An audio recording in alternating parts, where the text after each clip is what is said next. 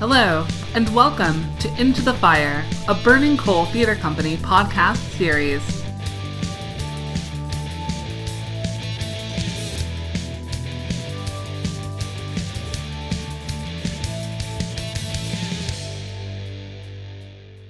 Hi, this is Jerome Davis. I'm the artistic director of Burning Coal Theater Company, and I'd like to welcome everyone to Into the Fire, the Burning Coal Theater Company podcast series on all things theatrical. It is a rare event when we have a guest back for a second podcast, and that is the case today with John Gully. John, welcome. Thank, Thank you for you. coming. Thank you. Thank you John is directing um, Talley's Folly by Lanford Wilson, which opens at Burning Coal on January 23rd and runs through February 9th, uh, 2020, here at the Murphy School Auditorium. John, uh, is this your first go round with Lanford Wilson, the playwright? It is my first go round. I've, I've, I've seen a number of uh, his plays produced, but this is the first one First I've time you've done it, yeah. And uh, do you re- recall? I mean, you and I are some close to the same age, and I, I think um, you know he was certainly uh, one of the seminal American playwrights for people who came of age in the '70s and and '80s. Do you remember your first experience with Lanford Wilson? I think my first, well, first experience was probably uh, directing some of his students in some of his scenes. Mm-hmm. Um, the, the the two productions that really stand out to me uh, that that uh, um, were the first one was Burning uh, Burning Coal, Burn This, Yes. on Broadway with John Malkovich and Joan Allen, Yep. and uh, it was fantastic. And but I remember the the searing writing to continue the metaphor. Uh, um, I think I think Burn This is a little all, all over the place and doesn't doesn't it's not like a perfect play, but Right. my gosh, the passion in it, and and uh, Malkovich and and Joan Allen were fantastic. It was interesting. He wasn't even nominated for a Tony Award, and she won one. And the performance I remember is John Malkovich, Malkovich's, sure, sure, um, yeah. who could can chew up some scenery, but my gosh, was he a force of nature? And that was sort of his. I mean, we knew who Malkovich was before that, but that play really brought him to the foreground. The other production I remember, speaking of John Malkovich, was John the production that John Malkovich directed of Balm in Gilead at um, Circle Rep, which is where Lanford Wilson and Another and- Lanford and- Wilson and, play, uh, yeah. and and um, uh, the director of Marshall Marshall Mason, Mason, yeah, sure, um, yeah. and and but Malkovich's production of Balm in Gilead was fantastic, And and, that, I, was, and uh, that, that was like I think Gary Sinise was in that, and um, Laurie Metcalf, Laurie was yeah. unbelievable. I Yeah. can still remember that. Was a huge monologue that that character has, and Yeah. and, uh, and he used all Springsteen music. Um, this was in the maybe the late '80s. Can't Was go wrong with Springsteen. Oh, it's just a fantastic production. Yeah, yeah. I heard uh, Laurie Metcalf uh, d- did a little piece of that monologue at a eulogy for Lanford Wilson when he died, and it's on YouTube. You can catch just a small piece Oh, of wow, it, but even yeah. there, it's just uh, Yeah. hilarious and uh, and touching uh, and everything. Um, and so, um, Circle Rep uh, is a something that's very much uh, of interest to me. This was a company that Lanford Wilson and Marshall Mason helped uh, to found in the mid 1960s in New York City, and it carried on into the 80s, so more than 20 years, closer to 30, I think. And I'm just wondering if you had any um, feelings about that company, uh, about its place in the uh, history of American theater in the 20th century.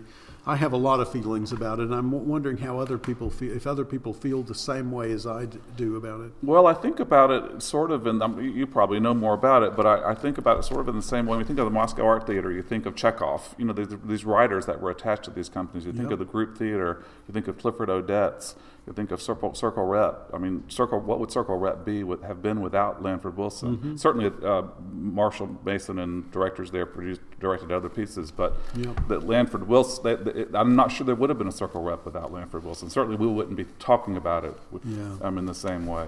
most of the other writers were writing at a level that might have attained a sort of off Broadway status. Mm-hmm. There were a couple that went. I think the Runner Stumbles might have Oh, started right, right, there, right. Uh, but um, but uh, but generally speaking, he was the one that pushed them into the world class um, milieu, I think, and and and the thing that they uh, seem to have that that I think that mo- you know that doesn't exist very much anymore is that idea of company. Mm-hmm.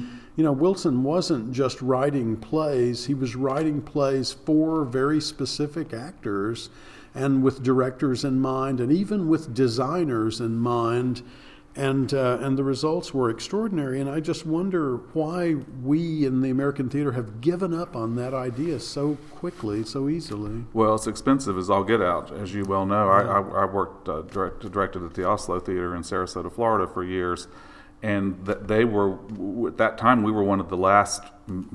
Well, heck, no, well, still one of the last because because Ashland, Oregon, the Oregon Shakespeare Festival, a few other companies were doing rotating rep, but we were one of the last that did true rotating rep, Mm-hmm. whereas where you had we had three shows running at a time, and built around a company of performers. We would we would do New York auditions and bring in a few people, but um, now that we were not doing new plays in the same way that um, uh, Circle Rep was doing, Right.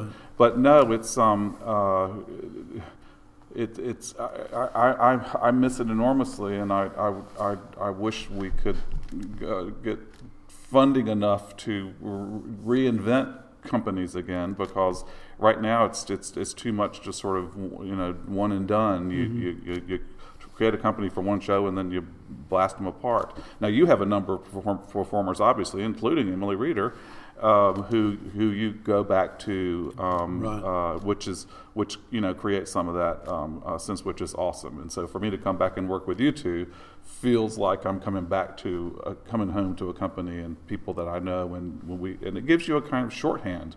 You know, you and Emily and I can just sort of launch right Yep, into it Yep, and a space that you know and a space well. that I know, and and that that does not happen. It's it is it's very sad. It does not happen much with companies anymore. Right. I remember when I first moved to New York, I, I had two very close encounters with Circle Rep, and I didn't really even know it at the time.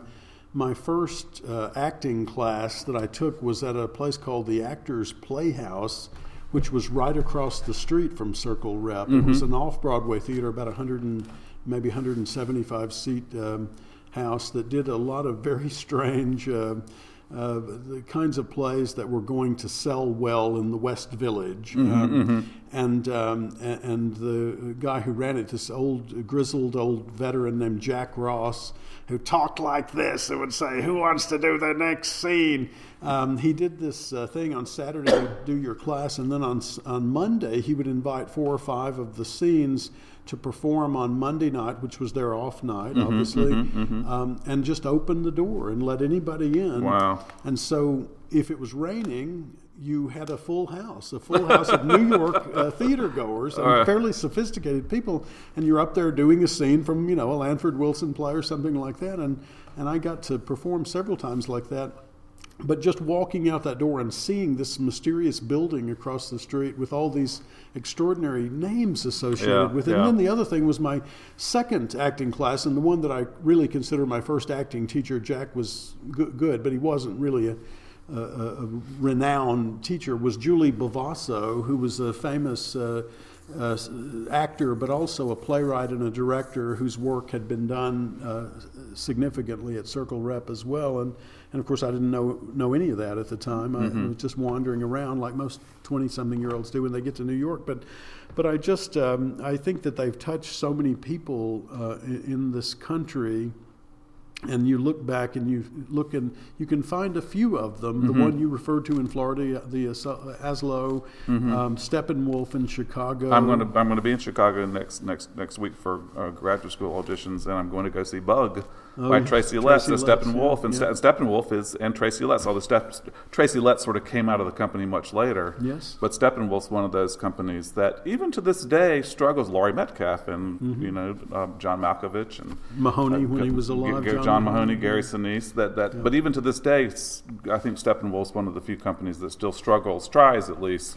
To maintain that sense of company. And a lot of those original performers come back when they can Yeah. to either act or direct. It's their home. It's their home, Right. an artistic home. Right. Yeah. Um, and uh, Imagine and I, well, I think I, you know, I applaud you for for doing doing trying to do that and doing that with some Yeah. success here. Yeah. There's a, a group of artists that that you know sort of you, you feel sort of hover around this the Murphy School and Mm-hmm. the warehouse where we rehearse and but scenery is built and. Um, uh, and you, you, you see that in in smaller companies all around the country. Um, um, many companies that people don't know outside of that community, but inside that community, you know, are, Right. are important part of the um, artistic sense of expression of that community. Right, right. They, in, in many ways, give voice to the community. Yeah. Um, and um, the one thing that I will comment on there is that uh, that unlike Circle Rep or unlike Steppenwolf or the Asolo, uh, in most of those companies, people aren't paid or they aren't paid enough to put their entire focus and energy on what they do. Exactly. And I've always felt that it was odd that we do that. You know, I've, I've said this before, and maybe even on this podcast, but we we don't say I'm going to go to the barber who works out of his van. Right. Uh, we would never think of doing that. Right. We're not going to go to the butcher who has a garage uh, where he sells meat out of. You know, we're going to go to the professional butcher, the professional barber, the professional baker. But when we go for art all across this country, we turn to people who have already expended an enormous amount of energy just to pay their rent. And now, whatever energy they have left over, they're going to put toward their art. And I think that's such a, a dreadful um, model and one that needs to be changed. So, if you're in government and you're listening to this podcast, uh, now you know what to do. And Um, of course, in Ireland and the UK and the continent, um, Russia. you know, that Yeah. Russia, that, that model still exists, although it's being challenged there. And, Yeah. and the National Theatre and the Royal Shakespeare Company in in, the, in, in England are are having to sort of they're they're they're stealing a lot of art. What the the, the, the government's realizing, hey. Let's do what some America's money there, doing and yeah. have it make you know, and then let, let's make them rely more on donations, and it's it's um, it's undercutting their artistic mission. they call it austerity. Yes. I think we should let Wall Street go on an austerity diet for a while. How do you feel about that? Exactly. So, uh, so talk to me about Talley's Folly. Talley's Folly is uh, is one of my favorite plays. It's w- one reason why I'm acting in it because I didn't want to. I was too selfish to give the role up to anybody else. But what do you think? How do you do? You remember when you first encountered Talley's Folly? I don't remember when I first encountered it, but I've always liked it. I never realized how good it is until until you talked to me last year about doing it, and I obviously immediately read it. And um, and since then, and even through today's rehearsal, uh, that we're talking now on Sunday before we open, Yeah. um, I I realize more and more just how. Um, uh, um, em- em- em- emotionally impactful, um, complex, rich, and effortless the Yeah. play feels. And I think you know I think most people sort of agree that this was his best play, and I think there's there's no question. And he wrote some great ones, but I think in terms of just overall Yeah. artistic um, quality, this this is this is his best piece because it's about so much, but it just feels like 90 minutes with two people um, uh, encountering each other, um, and it almost doesn't feel like you're watching a play. It feels like you're just happened to have stumbled upon this this um, boathouse, strange r rundown boathouse, and you happen to be sort of peering in on this odd couple coming together Yeah. and uh, trying to trying to um, crashing into each other uh, emotionally and sometimes physically, and trying to figure out how to move forward. Um, and it's uh, um, it's it's rare when you have 90 minutes of writing where you do not have a sense of the writing in quotes. You do not have a sense of um, uh, there, there's so many plays, and even mm, I think most of Lanford's other plays, at times, you're sort of aware of the writer at work, of the wheels ch- turning, of Yeah. calculation, and this just feels so effortless. And it's also due to the wonderful work you and you and Emily Reeder are doing. So, well, it's not difficult to do with a script like this. It's difficult to memorize, difficult to remember some of the staging sometimes, but uh, but it's not difficult to find the the humanity in these two characters and one of the things Trish Hawkins talked about when we were on the podcast with her a couple that, of days ago. That's fantastic. You were able to set yeah, that up. Yeah, yeah, and she's such a lovely woman. She uh, she had originated um, Sally in the young Sally in mm-hmm. Talley's Folly, not Sally, the older Sally in Fifth of July, but uh, she um, she talked about how the um, the the play is written by a man from rural Missouri, mm-hmm, Missouri, mm-hmm. Uh, Lanford Wilson, and one of the two characters is a Lithuanian Jew uh, born, uh, you know, around the turn of the century, and, and how in the world did he find that? How did he find that voice and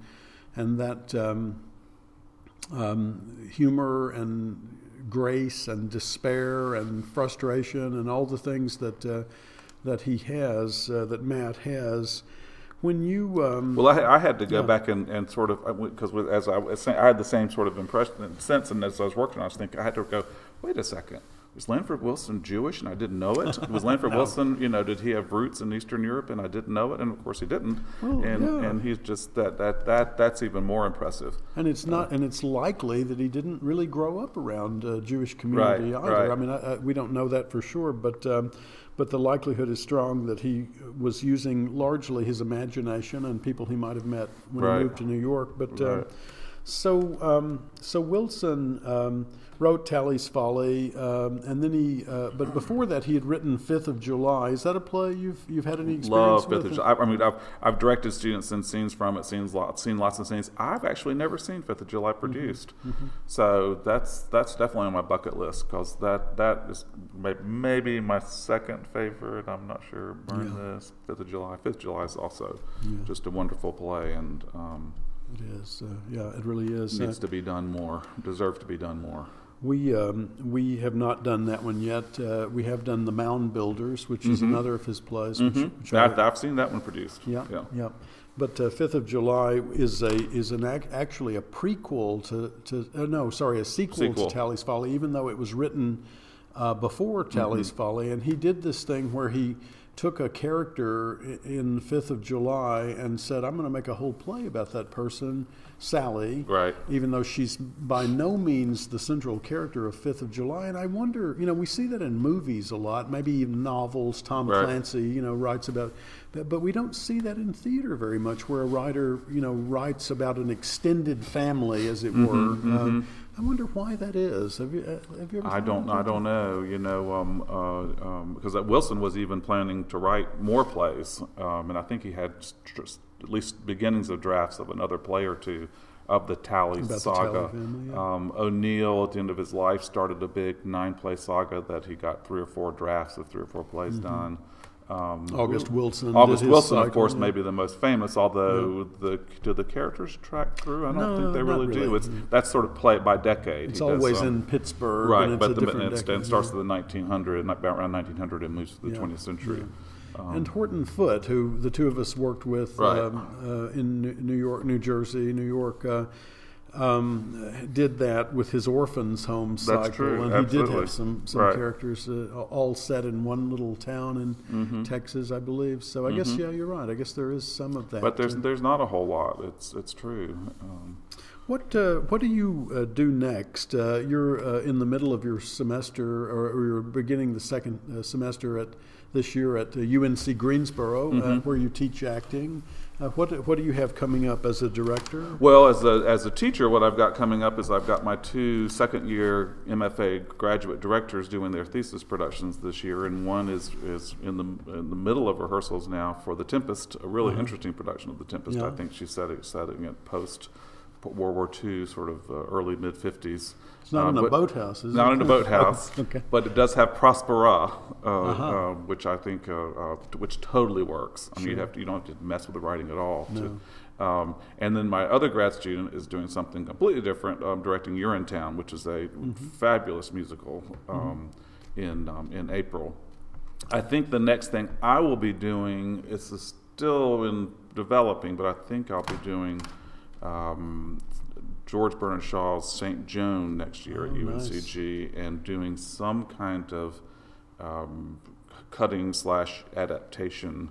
Um, I think probably a sort of a mashup. I think we're UN, UNC is doing a, a sort of theme next year called "She Can, We Can," sort of based around feminism and um, and so we're picking a season that reflects that. And St. Joan, of course, is perfect. And St. Joan talk about a timely play, Yeah. um, both about the about this, the, the, the, the strong strong woman, but also um, a play that speaks to the politics of today and um, the individual versus the sort of military, industrial, religious complex. Yeah. Um, I was thinking of Greta Thunberg as well. Uh, there's a, Absolutely, a modern day Abs- absolutely, yeah. I, she's just not available for, but uh, no, she. You're, you're absolutely right. She is. She is a Saint Joan. Yeah. Um, and and as with Saint Joan, lots of people don't understand her.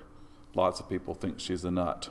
Um, uh, Or taking advantage of a situation. taking advantage yeah. of and, and just like Joan, Greta is just like this this laser beam. She's just staying right with it and letting nothing throw her off, which is pretty impressive. I wonder how many people throughout history were on the spectrum in some way, and and uh, we thought of them as being Right. strange, you know, because like as Saint Joan was perceived to be, Right. uh, but uh, might have gotten a different. Uh, assessment had, had, Mhm, had we mhm, had, mhm. had medicine caught up to Absolutely. them. Yeah, possible.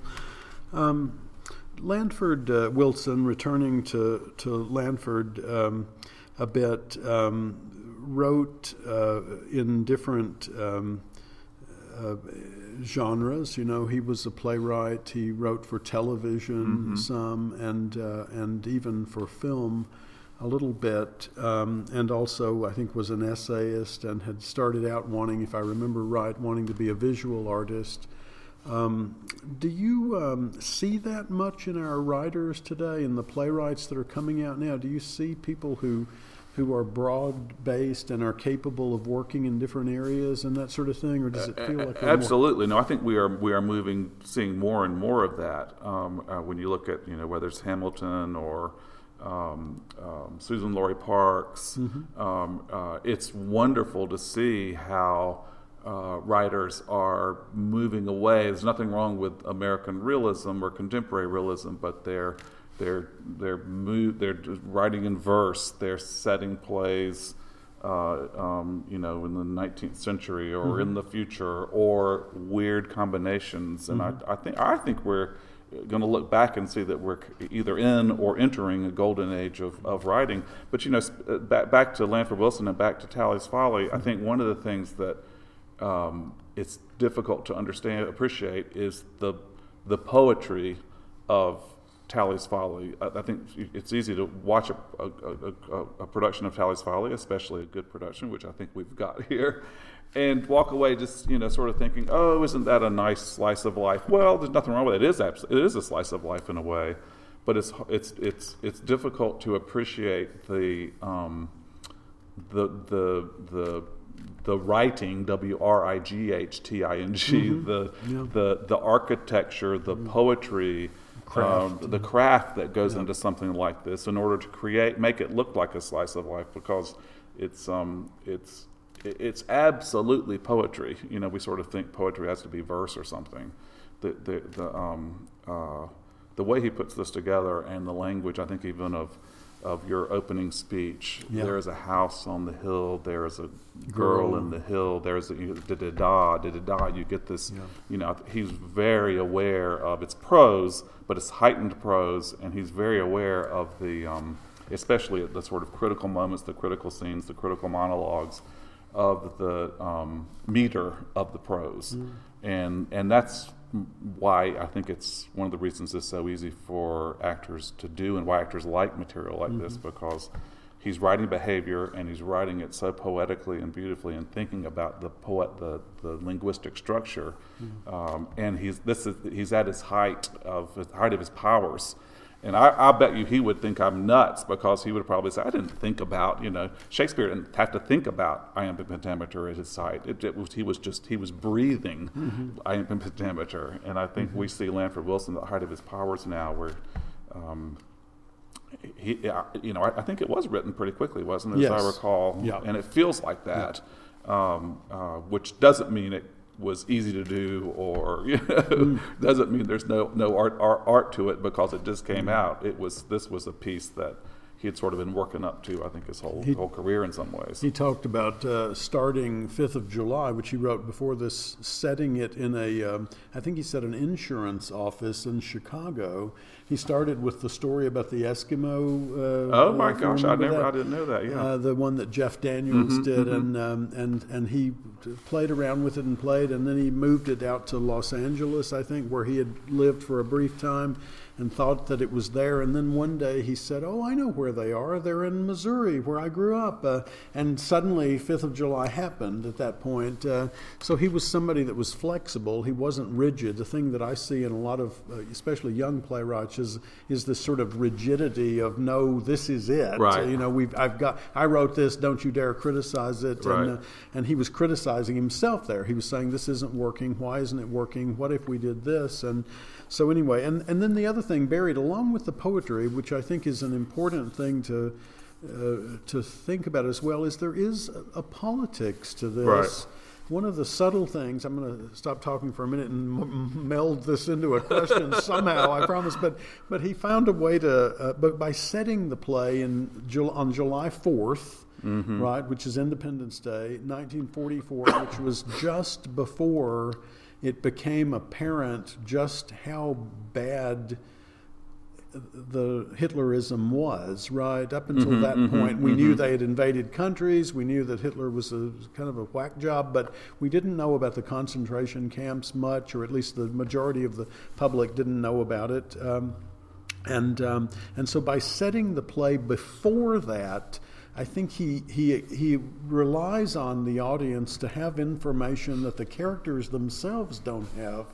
And that uh, creates um, an interesting tension in the politics mm-hmm. of it and mm-hmm. allows it to, to lay there in the play without be, uh, overwhelming right, the play. Is, right. that, is that a fair I think that's totally fair. And of course, then on, on top of that, or in addition to that, are the politics of his, his, his critique of the military industrial complex, mm-hmm. um, uh, which, and the way he does that, and it's going back to George Bernard Shaw in some ways, and, and St. Joan, and but Shaw and Lanford Wilson and the great writers have a way of subsuming these political ideas into a a story, but into uh, uh, uh, through a comic voice.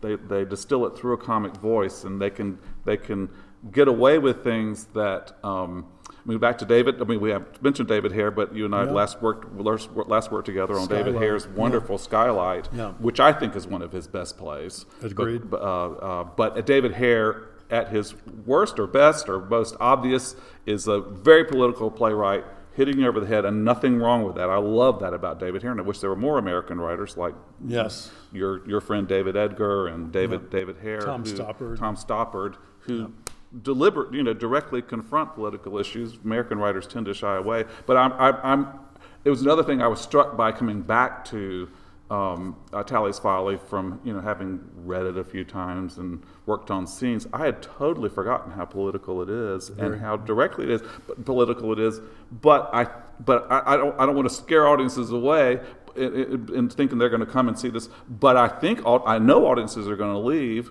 maybe without even quite realizing realizing it, with a better understanding of um, what what happened to the socialism, the idea of socialism and unions in the 30s because of World War II. Mm-hmm. Um, and obviously, you know, winning World War II was, you know, obviously important and critical and yes. whatnot. Yeah. But but uh, America, I think, also it, it, it, lost a moment there.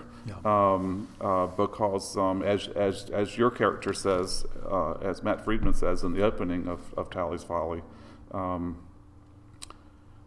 uh, once again, as would happen in World War I, a war saved America economically, allowed us to move forward um, in, in ter- into greater prosperity. But the gap between the haves and the have-nots opened, continued to open even wider, and now, what, six, 70 years later, Yeah. the gap is that gap is chasm. even more enormous, a Yeah. chasm, and I think Lanford Wilson uh, uh, saw that come. It's, it's it'd be it'd be interesting. I would I'd love to have him here and even comment on that because he's he saw that. Wouldn't it be Um, nice to have a story about the Talley family in 2020? Yeah. That would be something uh, in the uh, era of Trump. Um, But the way that Wilson um, subsumes the, poli- the political message into the story is really masterful. Yeah. But I don't think that means he loses it. I don't, I don't think I don't think he was shying away from it. He was just making sure we got it, and he knew we couldn't get it if he just has Matt Friedman and Sally Talley come out and bunk us on the head with, Yeah. you know, the, the how important economic uh, equality is, et cetera, et cetera. yeah, they never talk about politics really, or if they do, it's very tangential in the play. Uh, last question, um, and we'll wrap up for the day. Emily Reeder, go. She's amazing, and and you know you know it better than I do because you're up on stage with her. Yeah. Um, and uh, uh, I, I, I'll take a little bit of credit because I was she she took a couple acting classes in the UNCG. Um, a few, a few, just a few years ago, and uh, um, started in a Meisner class, and and as you well know, Meisner um, uh, is a version of Stanislavski training, but Meisner is his his his obsession is getting actors to work off of each other, to be present, to be alive in the moment, and it must be a joy to be up there with Emily Reeder because Yeah. she's just always there with you. Um, and whatever you do, she's working off of it. Um, and even today, I just saw a couple places, and I've, I see you doing it too. But a couple places where, you, in the in the in the in the moment, in the imaginary circumstances, you ticked her off, and boy, she was she went for it, and then that allows you to go off of that and off of that, and it becomes this this wonderful set of dominoes falling. But it's not just a linear set; it's a complex three dimensional set of dominoes. She's she's awesome, and because she's so alive, she's got this. Um, it allows her access to this huge emotional life she has right there in the moment. But she she does not play the emotion, which is one of the things that you know sometimes actors. You know, I'm I'm I'm, I'm having an emotional moment, having a verklempt moment. I'm crying a little bit. Like, look at look at me cry. Look at me emote. Right. She never does that. No, She's- you always feel like she's fighting against Right, that. she's fighting Yeah. against it because she knows that the character needs something in the story more than the character needs to show the audience, you know, that they're emoting. cry, yeah, um, absolutely. and so, yeah, she's she's uh, uh, uh, just a wonderful uh, actor and an absolute joy to work with. And what's our next project with? I'm working working on it. I'm working on it. Uh, John, uh, thank you again for doing this. Thank you for um, for directing the play. Thank you for uh, agreeing to work with me. And um, I know you have a long drive each day from Greensboro in, and, and that's uh, not nothing. You know, that's an enormous sacrifice on your part in the middle of a semester. Oh So- no, please! It's it's um it's a joy and to work with you guys and on material like this and many many thanks. Okay, and thank you all for listening. We'll see you next time at Into the Fire.